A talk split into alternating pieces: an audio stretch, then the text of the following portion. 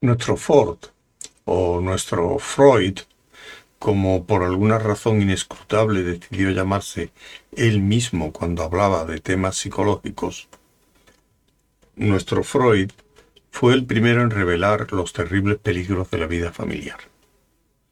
El mundo estaba lleno de padres y por consiguiente estaba lleno de miseria, lleno de madres y por consiguiente toda, de todas las formas de perversión, desde el sadismo hasta la castidad, lleno de hermanos, hermanas, tíos, tías y por ende lleno de locura y de suicidios. Y sin embargo, entre los salvajes de Samoa, en ciertas islas de la costa de Nueva Guinea, el sol tropical relucía como miel caliente sobre los cuerpos desnudos de los chiquillos que retozaban promiscuamente entre las flores de hibisco. El hogar estaba en cualquiera de las veinte casas con tejado de hojas de palmera. En las Trobians, la concepción era obra de los espíritus ancestrales. Nadie había oído hablar jamás de padre. Los extremos se tocan, dijo el interventor, por la sencilla razón de que fueron creados para tocarse. El doctor Wells Dice que una cura de tres meses a base de sucedáneo de embarazo mejorará mi salud durante los tres o cuatro años próximos. Espero que esté en lo cierto, dijo Lenina. Pero Fanny, ¿de veras quieres decir que durante estos tres meses se supone que no vas a... Oh, no, mujer. Solo durante una o dos semanas y nada más. Pasaré la noche en el club, jugando al bridge musical. Supongo que tú sí saldrás, ¿no? Lenina asintió con la cabeza. ¿Con quién? Con Henry Foster. ¿Otra vez? El rostro afable, un tanto lunar de Fanny, cobró una expresión de asombro dolido y reprobador. No me digas que todavía sales con Henry Foster. Madres y padres, hermanos y hermanas. Pero había también maridos, mujeres, amantes había también monogamia y romanticismo. Aunque probablemente ustedes ignoren lo que es todo esto, dijo Mustafa Mond. Los estudiantes asintieron. Familia, monogamia, romanticismo. Exclusivismo en todo, en toda una concentración del interés, una estrecha canalización del impulso y la energía cuando lo cierto es que todo el mundo pertenece a todo el mundo, concluyó el interventor, citando el proverbio hipnopédico. Los estudiantes volvieron a asentir con énfasis, aprobando una afirmación que 62.000 repeticiones en la oscuridad le habían obligado a aceptar, no sólo como cierta, sino como axiomática, evidente, absolutamente indiscutible. Bueno, al fin y al cabo, protestó Lenina, solo hace unos cuatro meses que salgo con Henry. Solo cuatro meses. Me gusta. Y lo que es peor, prosiguió Fanny, señalándola con un dedo acusador, es que en todo este tiempo no ha habido en tu vida nadie, excepto Henry, ¿verdad? Lenina se sonrojó violentamente pero sus ojos y el mismo tono de su voz siguieron desafiando a su amiga. No, nadie más, contestó, casi con turbulencia. Y no veo por qué debería haber habido alguien más. Vaya, la niña no ve por qué, repitió Fanny, como dirigiéndose a un invisible oyente situado detrás del hombro izquierdo de Lenina. Luego, cambiando bruscamente de tono, añadió en serio. La verdad es que creo que deberías andar con cuidado. Está muy mal eso de seguir así con el mismo hombre. A los 40 o 45 años, todavía. Pero a tu edad, Lenina. No, no puede ser. Y sabes muy bien que el DIC se opone firmemente a todo lo que sea demasiado intenso y prolongado. Imaginen un tubo que encierra agua a presión. Los estudiantes se lo imaginaron. Practico en el mismo un solo agujero, dijo el interventor. ¡Qué hermoso chorro! Lo agujereo veinte veces. Brotaron veinte mezquinas fuentecitas. Hijo mío, hijo mío.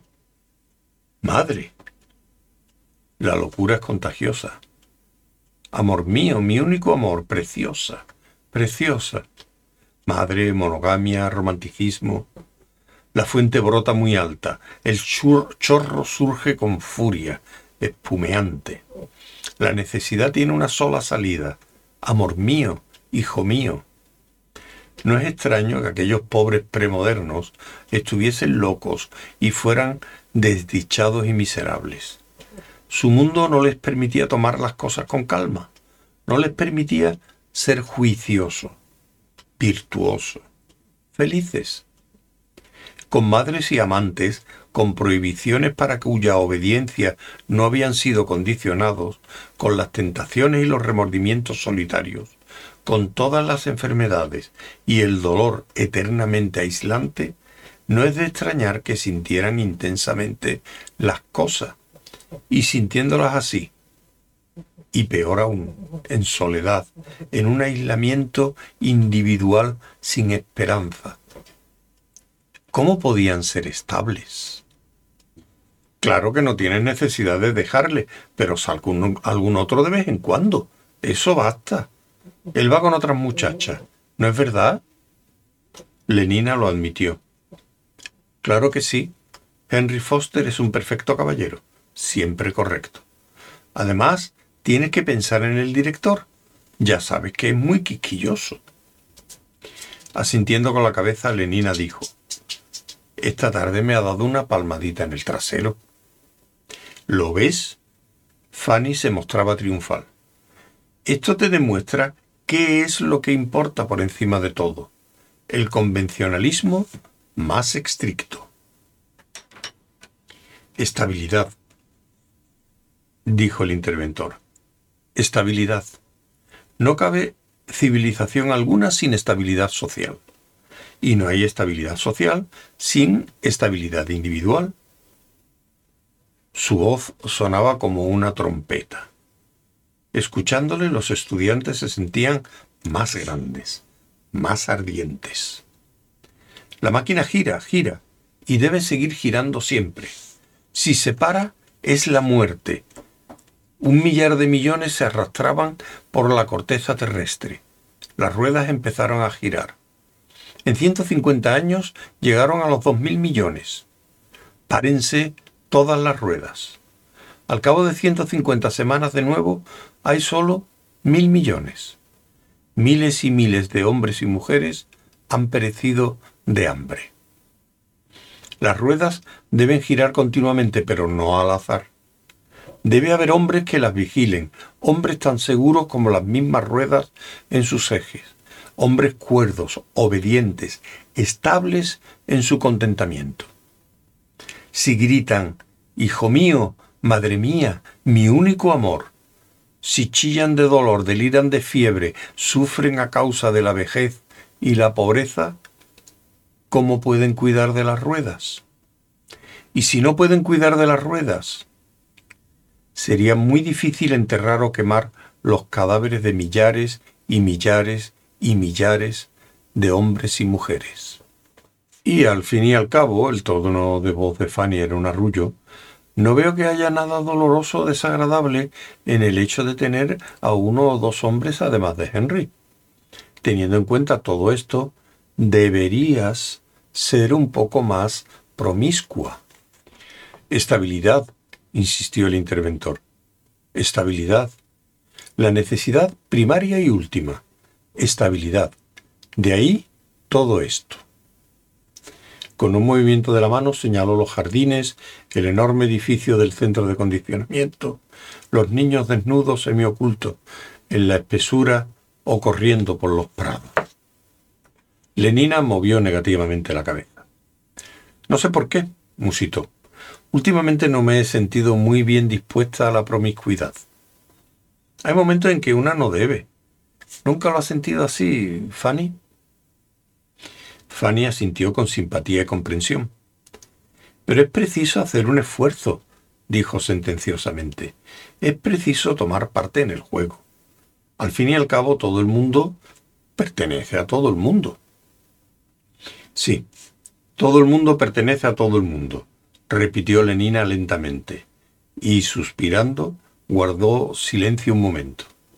Después, cogiendo la mano de Fanny, se la estrechó ligeramente. Tienes toda la razón, Fanny. Como siempre, haré un esfuerzo. Los impulsos coartados se derraman. Y el derrame es sentimiento, el derrame es pasión, el derrame es incluso locura. Ello depende de la fuerza de la corriente y de la altura y de la resistencia del dique. La corriente que no es detenida por ningún obstáculo fluye suavemente, bajando por los canales predestinados hasta producir un bienestar tranquilo. El embrión está hambriento. Día tras día, la bomba de sucedáneo de la sangre gira a 800 revoluciones por minuto. El niño decantado llora Inmediatamente aparece una enfermera con un frasco de secreción externa.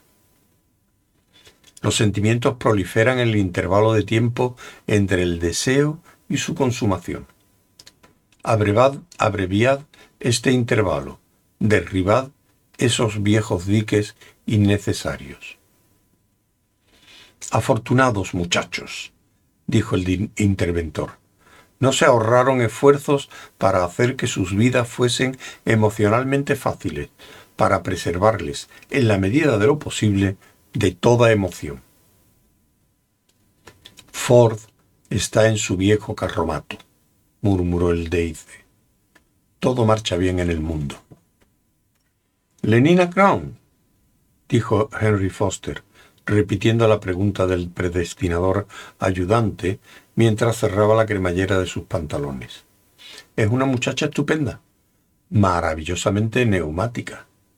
Me sorprende que no la hayas poseído. La verdad es que no comprendo cómo pudo ser, dijo el predestinador ayudante, pero lo haré en la primera ocasión. Desde su lugar, en el extremo opuesto de la nave del vestuario, Bernard Marx oyó lo que decían y palideció. Si quieres que te diga la verdad, dijo Lenina, lo cierto es que empiezo a aburrirme un poco a fuerza de no tener más que a Henry día tras día. Se puso la media de la pierna izquierda. ¿Conoces a Bernard Max? Preguntó en un tono cuya excesiva indiferencia era evidentemente forzada. Fanny pareció sobresaltada. No me digas que... ¿Por qué no? Bernard es un alfa más. Además, me pidió que fuera una de las reservas para salvajes con él. Siempre he deseado ver una reserva para salvajes. Pero, ¿y su mala fama? ¿Qué me importa su reputación? Dicen que no le gusta el golf de obstáculos. Dicen, dicen, se burló Lenina Además, se pasa casi todo el tiempo solo. Solo. En la voz de Fanny sonaba una nota de horror.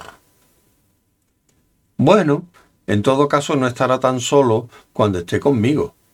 No sé por qué todo el mundo lo trata tan mal. Yo lo encuentro muy agradable. Sonrió para sí.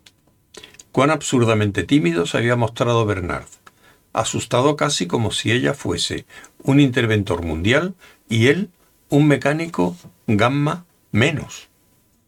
Consideren sus propios gustos, dijo Mustafa Mont. ¿Han encontrado jamás alguno de ustedes un obstáculo insalvable? La pregunta fue contestada con un silencio negativo. ¿Alguno de ustedes se ha visto jamás obligado a esperar largo tiempo entre la conciencia de un deseo y su satisfacción? Bueno, empezó uno de los muchachos y vaciló. Hable, dijo el Deice, no haga esperar a su fordería. Una vez Tuve que esperar casi cuatro semanas antes de que la muchacha que yo deseaba me permitiera ir con ella. ¿Y sintió usted una fuerte emoción? Horrible. Horrible, exactamente, dijo el interventor. Nuestros antepasados eran tan estúpidos y cortos de miras que cuando aparecieron los primeros reformadores y ofrecieron liberarle de estas horribles emociones, no quisieron ni escucharles. Hablan de ella como si fuera un trozo de carne. Bernard rechinó los dientes. La he probado, o no la he probado. Como un cordero. La rebajan a la categoría de cordero, ni más ni menos. Ella dijo que lo pensaría y que me contestaría esta semana. Oh, Ford, Ford, Ford. Sentía deseos de acercarse a ellos y pegarles en la cara, duro, fuerte, una y otra vez. De veras, te aconsejo que la pruebes, decía Henry Foster. Es tan feo, dijo Fanny. Pues a mí me gusta su aspecto. Y tan bajo, Fanny hizo una mueca. La poca estatura era típica de las castas bajas. Yo lo encuentro muy simpático, dijo Lenina. Me hace sentir deseo de mimarlo. ¿Entiendes? Como a un gato. Fanny estaba sorprendida y disgustada. Dicen que alguien cometió un error cuando todavía estaba envasado. Creyó que era un gamma y puso alcohol en su ración de sucedáneo de la sangre. Por eso es tan canijo. ¡Qué tontería! Lenina estaba indignada.